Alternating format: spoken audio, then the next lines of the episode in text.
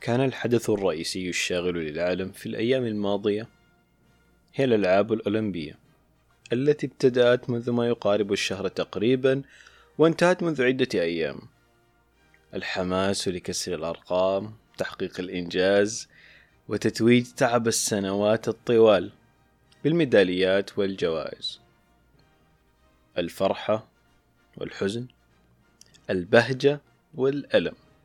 الفوز أو الخسارة جميعها مشاعر تملأ الأجواء الأولمبية وهي ما تعطيها رونقها الخاص شعور الفوز ومكافأة التعب والعرق والجهد بالجائزة سواء ذهبا أم فضة أم برونزا ولكن هل طالما ما كانت الجائزة كذلك؟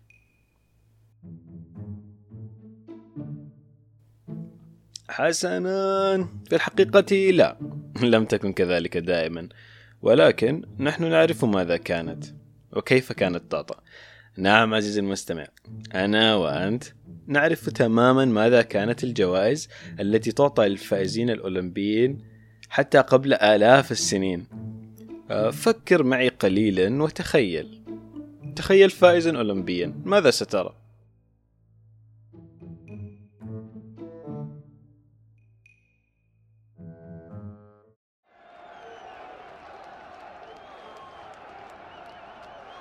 لربما قد تتخيل محاربا رومانيا يقتل خصمه في نزال مبارزة معلنا نصره بين أهازيج الجماهير. ويبدو أنك جالس مع الحضور وذهبت بخيالك بعيدا. ولكن قد لا تكون مخطئا. على أي حال ما أقصده هو صورة الفائز الذي يلبس تاجا من أغصان الشجر على رأسه. هل تبدو الصورة مألوفة؟ ربما مع ذكرها قد لاحظت أنها ليست صورة غريبة بل تبدو مألوفة لك أيضا لطالما ما جاءت هذه الصورة صورة التاج الغصني على الرأس كلما تخيلت الرومان أو المسابقات والنزالات الأولمبية هذا التغير بمكافأة الفائزين بالميداليات الذهبية والفضية والبرونزية كان في عصر حديث نسبيا. فقد بدأت هذه العادة في حوالي عام 1904 ولكن حتى ما قبل ذلك في حوالي عام 1896 قبلها ببعض السنوات الفائز الأول كان يعطى ميدالية فضية وأغصان شجر الزيتون. أما الثاني فيعطى ميدالية برونزية وأغصان شجر الغار. أما الثالث فكان يعود بخفي حنين. عموما أثار ذلك فضولي. كيف كانت الألعاب الأولمبية القديمة وكيف كان الفائزون يكافئون؟ لقد وجدت أنه وبشكل غير مستغرب فقد كانت الألعاب الأولمبية ذات طابع ديني ومعنوي أكثر من الجانب المادي مع وجوده بالطبع. وكان أكثر ما يميز ذلك العصر أو هذه الألعاب كان شجرة معينة. لنتحدث عن هذه الشجرة. هذه الشجرة كان يقدسها الإغريق وبشدة. آه، ولعدة أسباب. آه، يتعلق بعضها أو أحد الأسباب يتعلق بأسطورة إغريقية. ربما نتطرق إليها في فوضى أخرى. ربما. كانت تمثل هذه الشجرة رمزا للسلام والصداقة عندهم بالإضافة إلى ذلك التقديس الديني التي كانوا يعطونه لها بسبب تلك الأسطورة.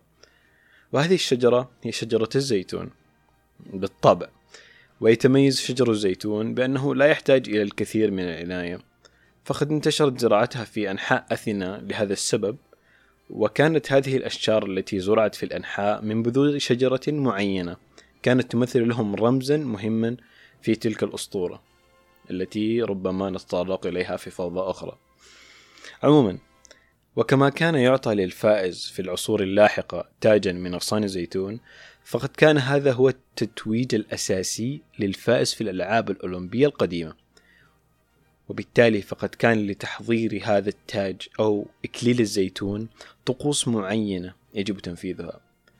كانوا يطلقون عليها اسم الكوتينوس وقد كانت تؤخذ من شجرة الزيتون المقدسة المعينة التي تحدثنا عنها المتواجدة بالقرب من معبد زيوس في مدينة أولمبيا التي كانت فيها آه التي كانت مسابقاتهم تقام فيها كل أربع سنوات وبالتالي أتى اسم الألعاب الأولمبية من مدينة من مدينة أولمبيا.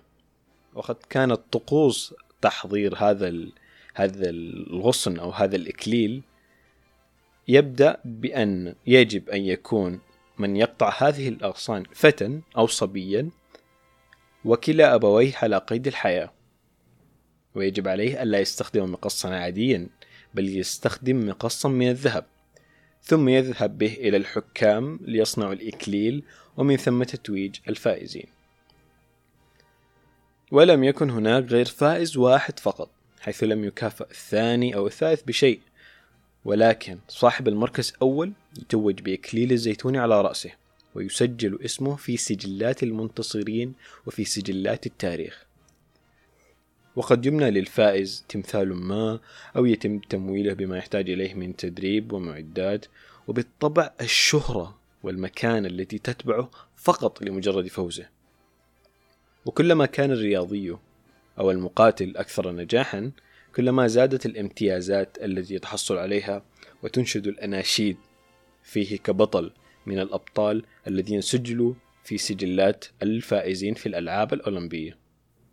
وهناك قصة ذكرها كاتب إغريقي يدعى هيروديت حيث يحكي هذا الكاتب قصة استجوب فيها أحد القادة بعض الجنود لتخلف بعضهم الآخر في الدفاع عن مدينتهم مستغربا السبب. فكان رد الجنود أن البقية ذهبوا للمشاركة في الألعاب الأولمبية فسأل عن ماهية الجائزة فكان الرد إكليل الزيتون. فقال أحد الجنرالات يا إلهي ما هؤلاء الرجال الذين أتيت بنا إلى قتالهم؟ رجال لا يتنافسون على الممتلكات بل يتنافسون على الفضيلة.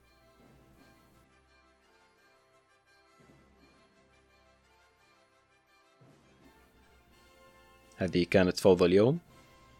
شكرا لكم. إلى اللقاء.